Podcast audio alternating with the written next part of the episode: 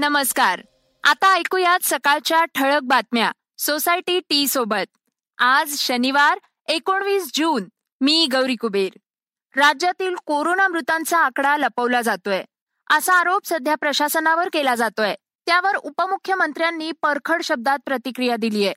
ती आपण आजच्या पॉडकास्टमध्ये जाणून घेणार आहोत. आज पॉझिटिव्ह स्टोरीमध्ये ऐकणार आहोत खेडेगावातल्या अडोतीस डॉक्टरांच्या माणुसकीची गोष्ट.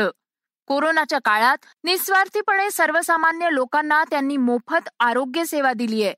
भविष्यात कोरोनाची तिसरी लाट आलीच तर त्याची तयारी कशा प्रकारे केली आहे याची माहिती आरोग्यमंत्री राजेश टोपे यांनी दिली आहे.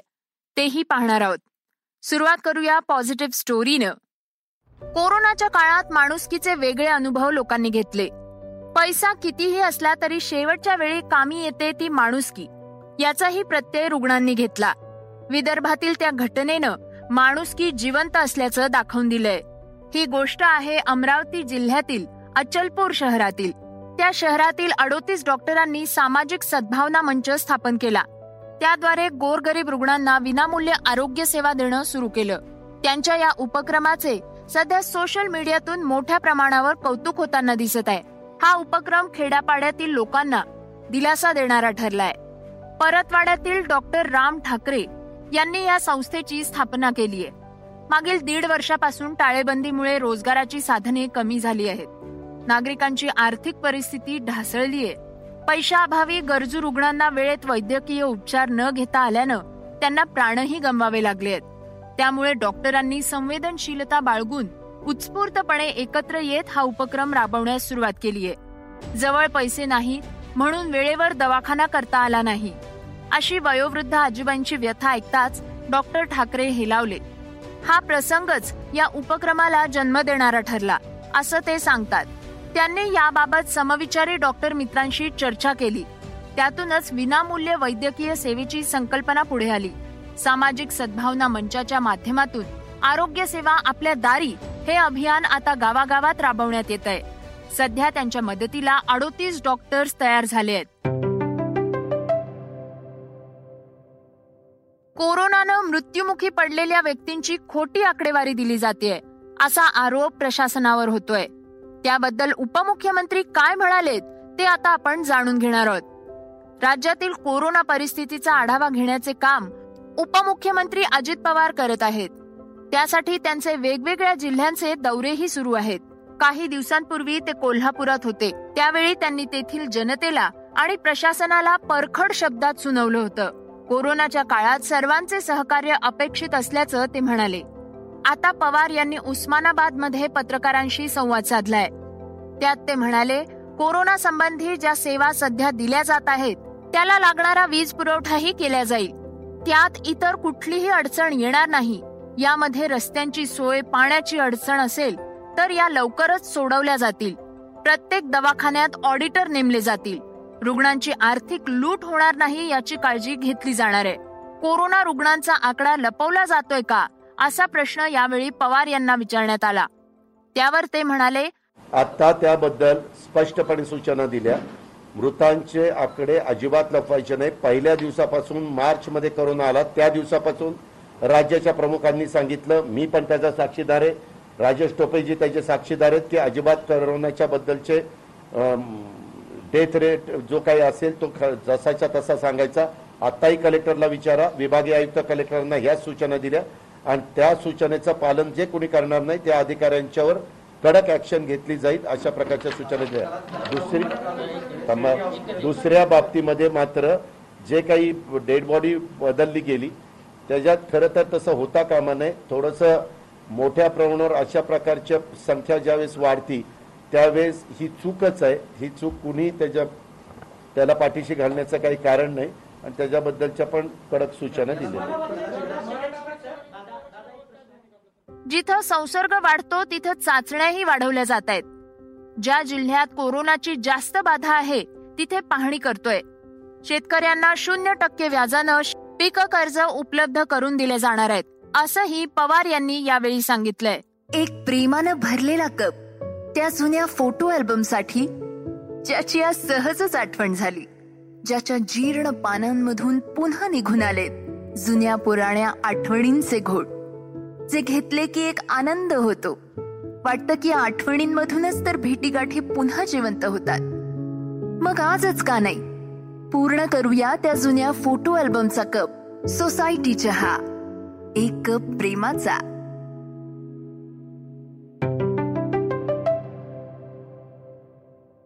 भविष्यात कोरोनाची तिसरी लाट आली तर काय? असा प्रश्न आरोग्य मंत्र्यांना विचारण्यात आलाय. त्यावेळी ते काय म्हणाले पाहूयात. कोरोनाचा कहर कमी जास्त होतोय. तज्ज्ञांनीही तिसरी लाट येणार आहे असं सांगितलंय. मात्र ही तिसरी लाट कधी येईल हे सांगता येत नाही. ती सप्टेंबरमध्ये येण्याची शक्यता आहे.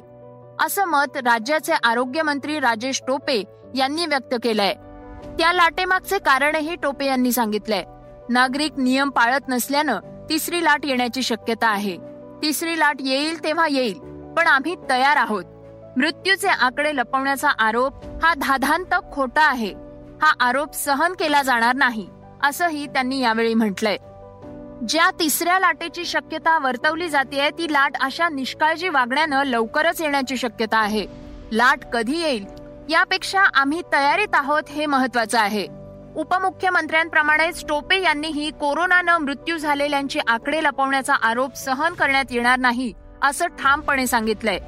राष्ट्राच्या बाबतीत मृत्यू लपवले हा आरोप मी सहन करणार नाही. असा प्रकार राज्यात कधीच झाला नाही. प्रायव्हेट हॉस्पिटल्स मृत्यूचे आकडे अपलोड करायला उशीर करतात.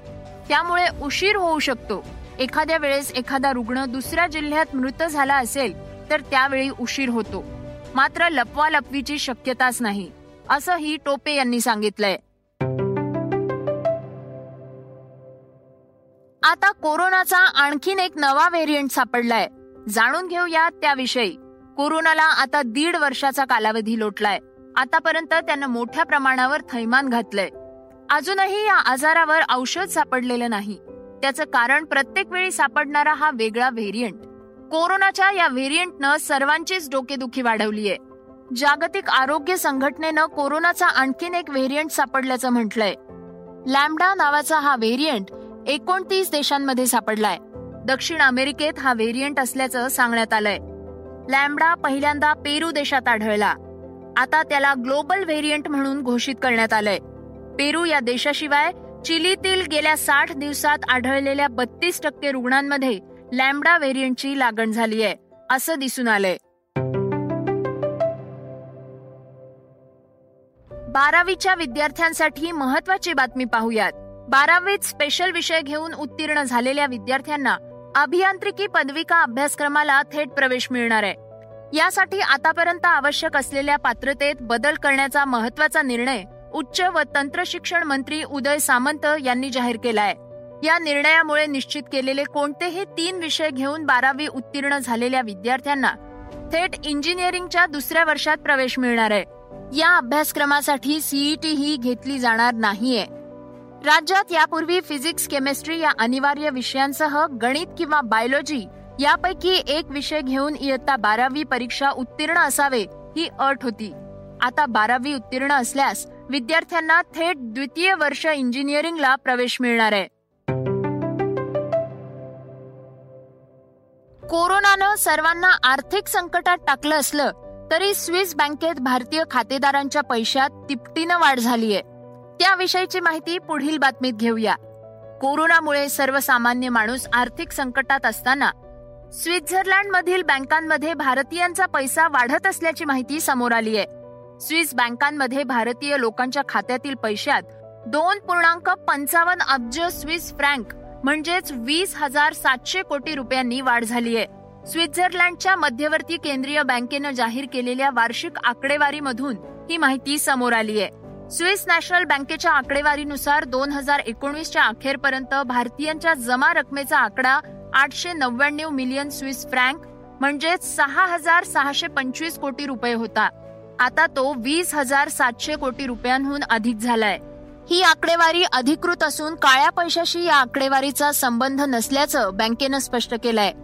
स्विस बँकेत रक्कम जमा करण्याच्या बाबतीत सर्वात अग्रेसर ब्रिटन आहे. या ब्रिटनच्या नागरिकांचे तीनशे सत्याहत्तर अब्ज स्विस फ्रँक जमा आहेत. तर दुसऱ्या क्रमांकावर अमेरिका आहे. अमेरिकेच्या लोकांनी आतापर्यंत एकशे बावन्न अब्ज स्विस फ्रँक जमा केले आहेत. स्विस बँकेत पैसे ठेवणाऱ्या देशांच्या क्रमवारीत भारत एकावन्नाव्या क्रमांकावर आहे. आता जाणून घेऊयात क्रीडा विश्वातील महत्वाची बातमी. फुटबॉलच्या मैदानात अजिंक्य वीर असणारा Portugal football star Cristiano Ronaldo मैदानाबाहेरही चांगलाच चर्चेत असतो. जगभरात त्याचा मोठा चाहता वर्ग आहे.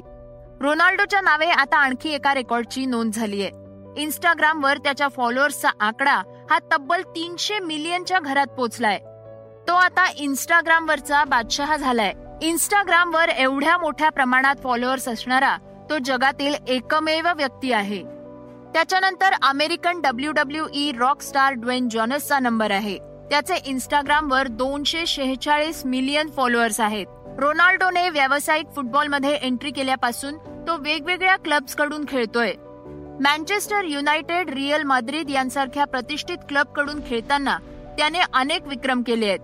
इन्स्टाग्रामच्या माध्यमातून सर्वाधिक कमाई करणाऱ्या व्यक्तींमध्ये रोनाल्डो हा टॉपला आहे.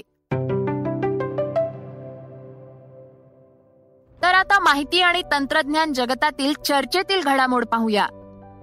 गुगल हा आता आपल्या जीवनाचा अविभाज्य भाग झालाय.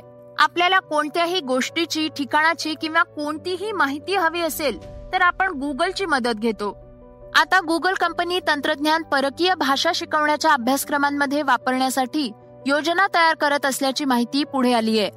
या तंत्रज्ञानाचा पहिल्यांदा वापर टेक्स्टसाठी केला जाणार आहे. तर ते व्हॉइस असिस्टंट आणि युट्यूब मध्येही वापरलं जाणार आहे.